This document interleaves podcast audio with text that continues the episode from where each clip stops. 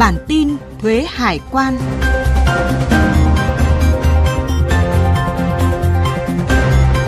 Xin kính chào quý vị. Đây là podcast bản tin thuế hải quan của Thời báo Tài chính Việt Nam. Bản tin xuất bản định kỳ 2 số một tháng ngày 15 và 30 hàng tháng. Nội dung chuyên sâu hướng dẫn tư vấn giải đáp chính sách trong lĩnh vực thuế hải quan cho cộng đồng doanh nghiệp, người dân. Mời quý vị cùng lắng nghe.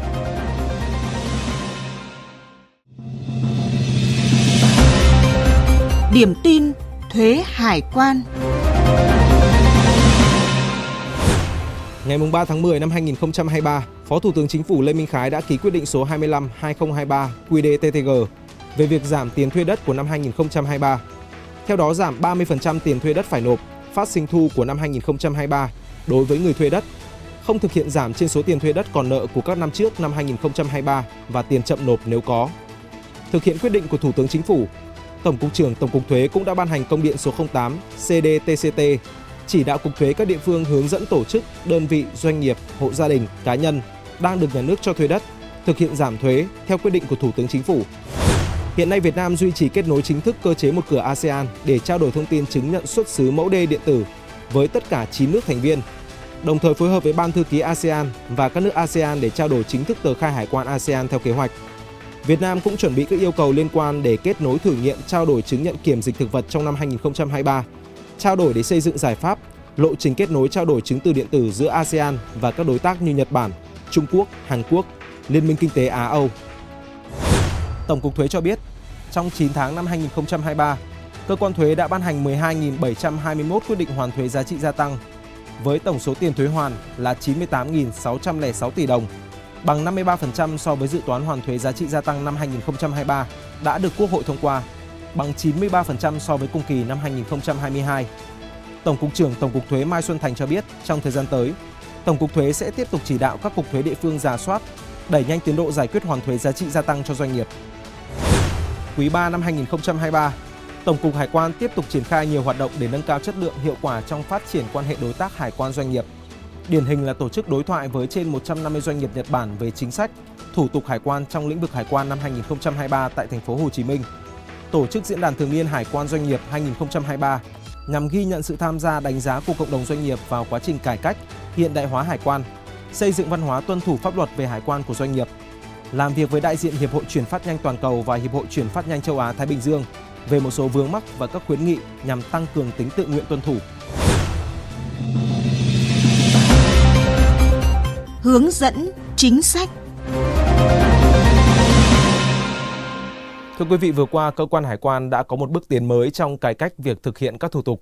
Cụ thể là thay vì khai báo bằng hồ sơ giấy, các doanh nghiệp làm thủ tục qua cửa khẩu đường bộ, đường thủy nội địa, thực hiện khai báo bản kê thông tin hàng hóa nhập khẩu điện tử. Và nói một cách dễ hiểu hơn thì các doanh nghiệp sẽ có thể khai báo thông tin về các lô hàng của mình trên hệ thống điện tử trước khi hàng vào cửa khẩu. Như vậy khâu giải quyết thủ tục sẽ đơn giản hơn rất nhiều, tiết giảm được thời gian chi phí lớn cho doanh nghiệp. Và để hiểu rõ hơn về bản kê điện tử này, chúng tôi đã mời tới trường quay ngày hôm nay Phó Giáo sư Tiến sĩ Vũ Duy Nguyên, Viện trưởng Viện Kinh tế, Tài chính, Học viện Tài chính. Vâng, lời đầu tiên xin được cảm ơn ông đã tham gia chương trình ngày hôm nay. Vâng, xin chào MC. Xin chào quý vị khán giả. Vâng, câu hỏi đầu tiên mà chúng tôi muốn gửi tới ông Vũ Duy Nguyên là thời gian qua thì để tạo điều kiện thuận lợi cho doanh nghiệp xuất nhập khẩu, Tổng cục Hải quan đã có nhiều cải cách hiện đại hóa công tác quản lý ạ. À, ông đánh giá như thế nào về những kết quả trong lĩnh vực này của cơ quan hải quan? Doanh nghiệp được lợi gì từ những cải cách đó? À, xin cảm ơn NC. À, trong thời gian vừa qua thì ngành hải quan à, và đặc biệt ở đây là Tổng cục Hải quan cũng đã triển khai cái chiến lược phát triển hải quan theo quyết định số à, 448 năm 2011 của Thủ tướng Chính phủ và đã đạt được những kết quả rất là quan trọng trong quá trình là thực hiện cái thủ tục hải quan điện tử và tiếp tục là Thủ tướng Chính phủ cũng đã ra cái quyết định à, số 628 năm 2022 để thực hiện cái chiến lược À, phát triển hải quan đến năm 2030. Đây là một những chiến lược về hiện đại hóa hải quan theo cái mô hình hải quan số, hải quan thông minh và hải, ngành quan cũng đã đạt được những cái thành tựu rất là quan trọng trong việc triển khai cái phương pháp quản lý tuân thủ, à, quản lý rủi ro cũng như là kiểm tra so thông quan để có thể là phân luồng hàng hóa trong quá trình kiểm tra như luồng xanh, luồng vàng và luồng đỏ ứng với cái mức độ về mức độ rủi ro thấp, Ờ, trung bình và cao. Từ đó là gì tăng cường cái miễn kiểm tra trong tương quan, kiểm tra hồ sơ luồng vàng à, và gì à, kiểm tra đối thực tế đối với luồng đỏ và như vậy đã tạo điều kiện thuận lợi cho doanh nghiệp trong quá trình thông quan hàng hóa. Thì đứng ở góc độ về phía doanh nghiệp thì doanh nghiệp cũng được à, nhận được rất nhiều cái lợi ích trong quá trình thực hiện hiện đại hóa của ngành hải quan. Đó là giảm được cái chi phí tuân thủ, giảm được cái khoản à, chi phí thông quan cũng như giảm nhân lực trong quá trình khai báo hải quan. Và đặc biệt là khi triển khai cái hải quan điện tử thì có thể là phá vỡ mặt à, à, không gian và mặt thời gian, doanh nghiệp có thể tiếp cận ở bất cứ địa điểm nào và thời gian trong ngày để có thể là gì à, tiếp cận hệ thống internet thông qua hệ thống phần mềm và tiếp cận với hệ thống Vinac Visit để có thể khai báo được nhanh nhất và kết quả thông quan à, đối với lô hàng xuất khẩu nhập khẩu một cách à, nhanh chóng. Vâng thưa ông Viên ạ, theo thông tin mà chúng tôi nắm được thì thời gian vừa qua thì Tổng cục Hải quan cũng đã xây dựng và hoàn thiện hệ thống khai báo, tiếp nhận, xử lý bản kê thông tin hàng hóa nhập khẩu, đồng thời bổ sung một số chức năng hỗ trợ người dùng cũng như cơ quan hải quan thực hiện công tác quản lý giám sát phương tiện vận tải nhập cảnh, hàng hóa nhập khẩu đưa vào, đưa ra khu vực cửa khẩu. Và theo ông Nguyên thì hệ thống này có những ưu điểm vượt trội như thế nào? À, thì có thể nói đối với cái hệ thống mà liên quan tới khai báo, à, tiếp nhận, à, kiểm tra và xác nhận đối với cả cái việc là bản à, kê khai thông tin cái hàng hóa nhập khẩu tại các cửa khẩu đường bộ cũng như cửa khẩu à, đường sông nội địa thì à, có thể thấy rằng nó là một trong những cái nội dung nằm trong chiến lược à, hiện đại hóa của ngành hải quan và liên quan trực tiếp đến cái phần bộ phận giám sát hàng hóa đưa vào cái khu vực cửa khẩu đường bộ và đường đường thủy nội địa à, đó. Thì với cái hệ thống khai báo điện tử này ấy, thì có thể thấy rằng là nó thể hiện được cái tính vượt trội của nó trong vấn đề là giảm cái chi phí tuân thủ, giảm cái thời gian khai báo cũng như giảm cái nhân lực cho phía doanh nghiệp trong quá trình à, thực hiện là cái việc khai báo trước khi hàng về, trước khi hàng đến cửa khẩu. Và như vậy là phía uh, chủ phương tiện vận tải cũng như người điều khiển hay là cái người được uh, chủ phương tiện vận tải ủy quyền, ví dụ như là đại lý khai hải quan, ví dụ là chủ hàng thì họ uh, có thể là khai uh, À, đối với cái thông tin trước khi hàng về à, tại bất cứ một cái thời điểm nào cũng như thời gian nào trước khi hàng về. Và như vậy là sẽ tạo điều kiện rất thuận lợi cho phía người khai hải quan ở đây đối với cái trường hợp liên quan tới phương tiện vận tải à, để chuẩn bị có, cái thông tin đưa vào cái khu vực à, giám sát à, tại cửa khẩu. Thế còn đối với cơ quan hải quan thì họ cũng có được những cái lợi ích à, liên quan tới cái việc là trước đây thử sử dụng cái gì ạ? Liên quan tới hồ sơ giấy. Thì bây giờ thì thực hiện cái khai điện tử này thì cơ quan hải quan sẽ tiếp nhận cái bộ hồ sơ mà có gồm có các chứng từ liên quan đến thông tin điện tử. Đấy, và họ chỉ cần lưu trữ trên cái bộ dữ liệu của họ mà thôi. Và đây là yếu tố rất là quan trọng trong việc cơ quan hải quan có thể có cơ sở dữ liệu thực hiện à, cái việc mà xử lý thông tin à, cung cấp thông tin cho cái hệ thống quản lý rủi ro quản lý tuân thủ. Từ đó là đánh giá được trước khi hàng về tới cửa khẩu ấy, thì cơ quan hải quan có thể à, xác định sơ qua được cái mức độ rủi ro của cái hàng hóa vận chuyển trên phương tiện vận tải đó và đưa ra được cái quyết định là xem rằng là gì có kiểm tra à, trước à, đối với cái lô hàng đó hay không hay là thực hiện phân luồng à, xanh vàng đỏ trong quá trình thực hiện kiểm tra khi mà người khai hải quan mở tờ khai. Vâng, giả dụ như là ừ. tôi là đại diện của một doanh nghiệp và ừ. là người làm thủ tục muốn khai báo thì sẽ ừ. thực hiện theo những bước nào thưa ông? Vâng, thì đối với cái việc mà khai báo trên cái hệ thống à, lên trên cái bản kê à, thông tin đối với hàng hóa nhập khẩu à, trước khi về như thế này thì đối với doanh nghiệp thì sẽ thực hiện 5 bước năm bước thì trong đó là phía doanh nghiệp sẽ phải tiếp cận tới cái địa chỉ tới cái địa chỉ ở đây. Đó là cái địa chỉ là http à, chấm uh, custom chấm org à, chấm ờ, vn à, vn chấm bkdb vâng như vậy là khi tiếp cận vào đó thì doanh nghiệp à, sẽ đưa cái cái, cái tên mã tên của doanh nghiệp cũng như là mật khẩu À, tương tự như cái việc mà doanh nghiệp kết nối vào cái hệ thống Vinac Visit hiện nay khi mà mở tờ khai. Và thông đó thông qua đó thì doanh nghiệp sẽ thực hiện cái việc à, khai những cái thông tin à, cần thiết trên ba cái nội dung đó à, là liên quan tới khai thông tin chung thông tin liên quan tới cái phương tiện vận tải và thông tin liên quan tới hàng hóa cũng như là liên quan tới chủ hàng, liên quan đến ờ, người gửi hàng và qua đó thì cũng sẽ gì sẽ gửi lên cái cái hệ thống và cơ quan hải quan cũng sẽ tiếp nhận được cái cơ sở hệ thống đó để thực hiện cái việc là gì kiểm tra, sau đó là xử lý, phản hồi lại thông tin cho cho người khai hải quan ở đây đó chính là cái chủ phương tiện vận tải hay là người điều khiển phương tiện vận tải. Vâng. vâng xin được cảm ơn những chia sẻ vừa rồi của ông Nguyên. Thưa quý vị, để có thể hình dung rõ hơn về việc vận hành của hệ thống bản kê thông tin hàng hóa nhập khẩu điện tử như ông Nguyên vừa mới chia sẻ đến chúng ta, mời quý vị và các bạn xem qua một số hình ảnh cụ thể hơn về các bước khai báo ngay sau đây. Trước tiên, chủ phương tiện vận tải, người điều khiển phương tiện vận tải, người được chủ phương tiện vận tải ủy quyền, chủ hàng hoặc đại lý hải quan được chủ hàng ủy quyền thực hiện việc khai báo bản kê thông tin hàng hóa nhập khẩu trước khi đưa hàng hóa vào lãnh thổ Việt Nam theo các chỉ tiêu thông tin thông qua hệ thống như sau. Địa chỉ hệ thống khai báo chỉ tiêu thông tin của bản kê, tên và mật khẩu đăng nhập hệ thống. Thông tin tên và mật khẩu đăng nhập của doanh nghiệp giống như thông tin đăng nhập vào hệ thống Vinac. Bước 1. Xác định trường hợp cần khai báo.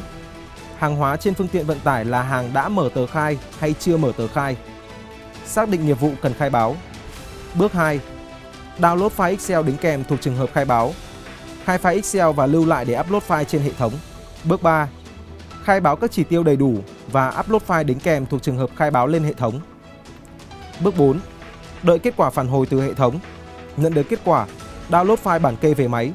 cung cấp bản kê và số nghiệp vụ khai báo cho lái xe. Bước 5.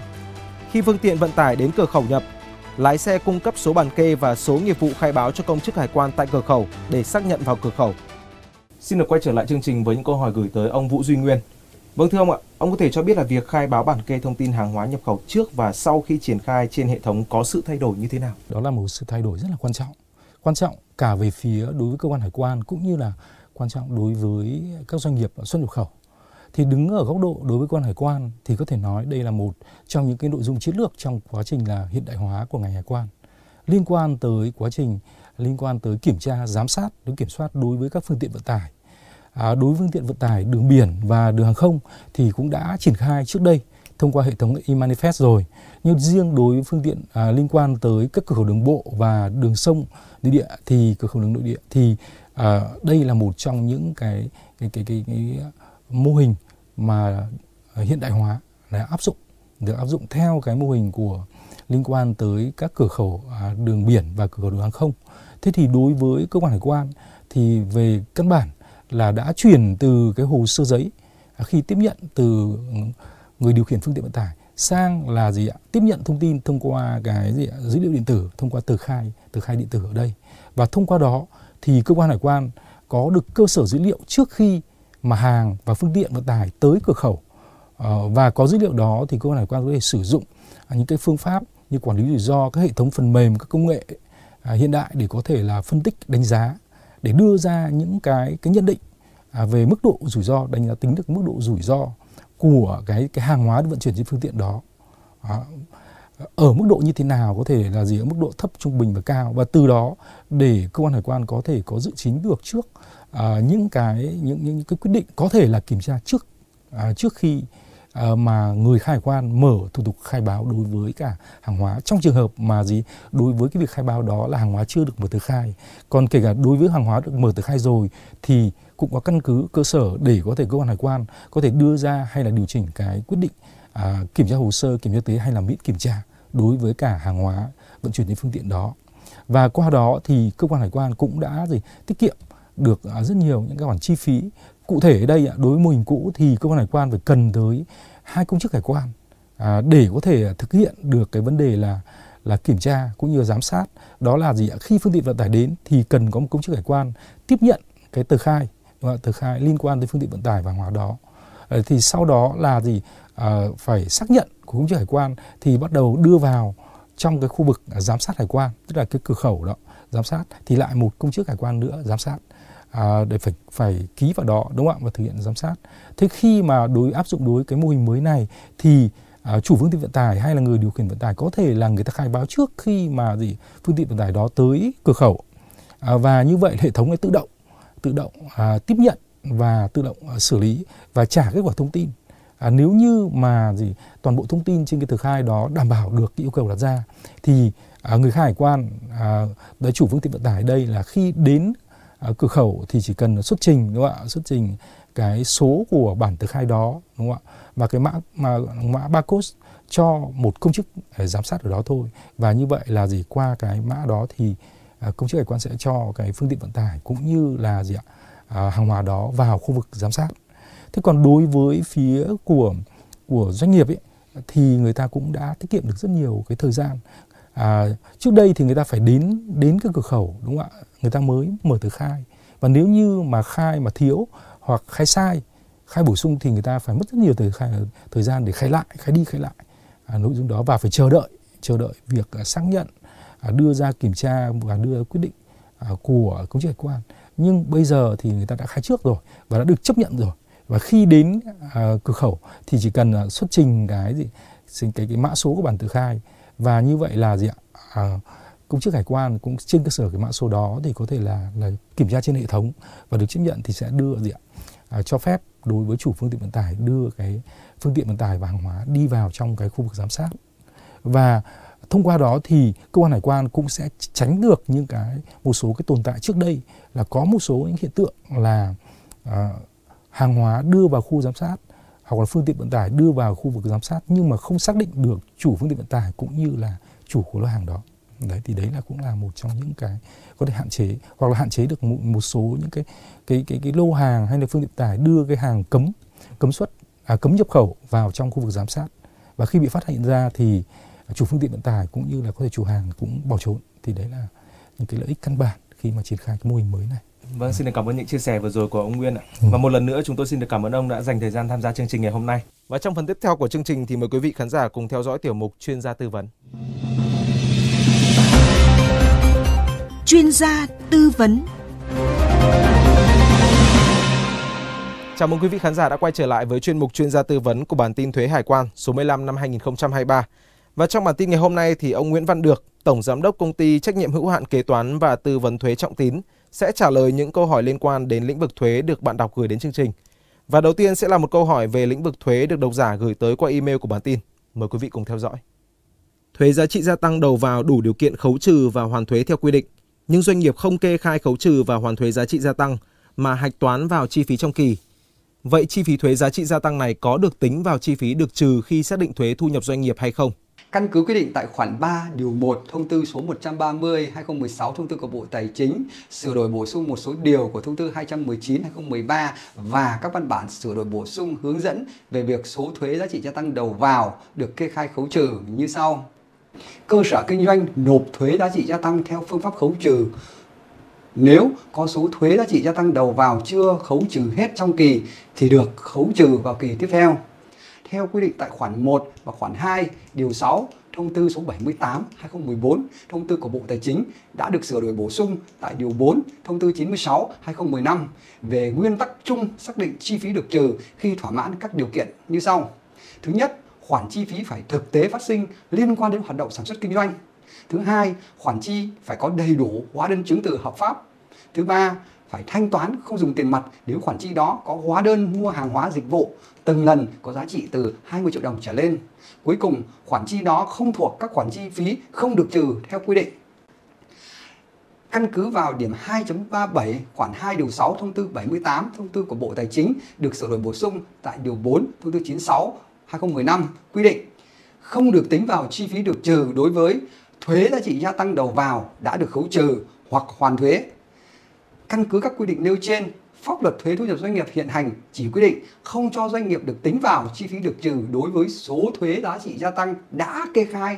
và đã được hoàn thuế. Như vậy, trường hợp doanh nghiệp không kê khai khấu trừ và hoàn thuế mà tính vào chi phí sản xuất kinh doanh trong kỳ thì khoản chi phí về thuế giá trị gia tăng này không thuộc đối tượng điều chỉnh là chi phí không được trừ tại điểm 2.37 khoản 2 điều 6 thông tư 78.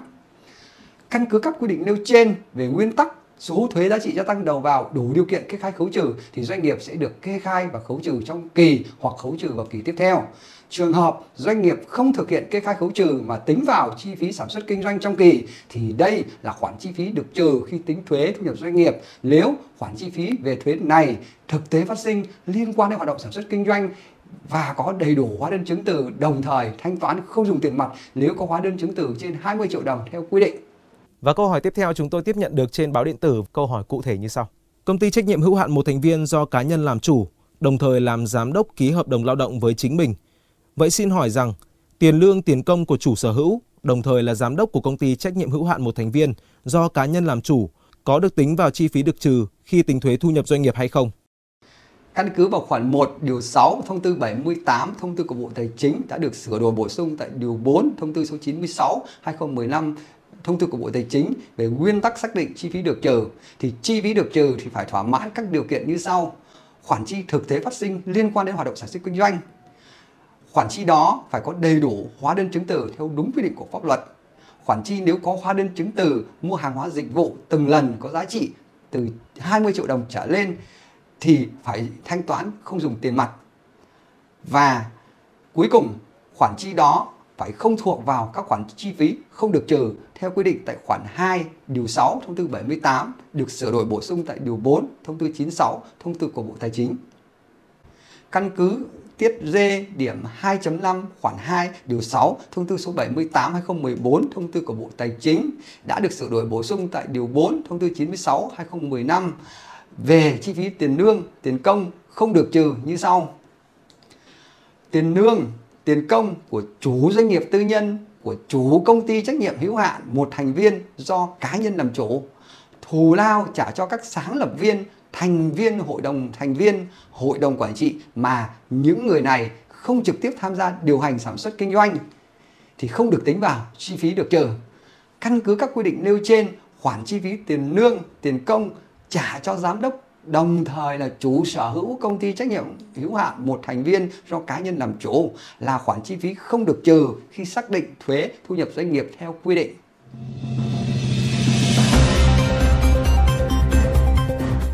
Những thông tin vừa rồi đã kết thúc podcast bản tin thuế hải quan của Thời báo Tài chính Việt Nam. Chỉ đạo nội dung Tổng biên tập Phạm Thu Phong, tổ chức sản xuất Nguyễn Khắc Nhật, thực hiện Hồng Vân, Mạnh Tuấn, Văn Tuấn. Cảm ơn quý vị đã quan tâm lắng nghe. Xin kính chào và hẹn gặp lại.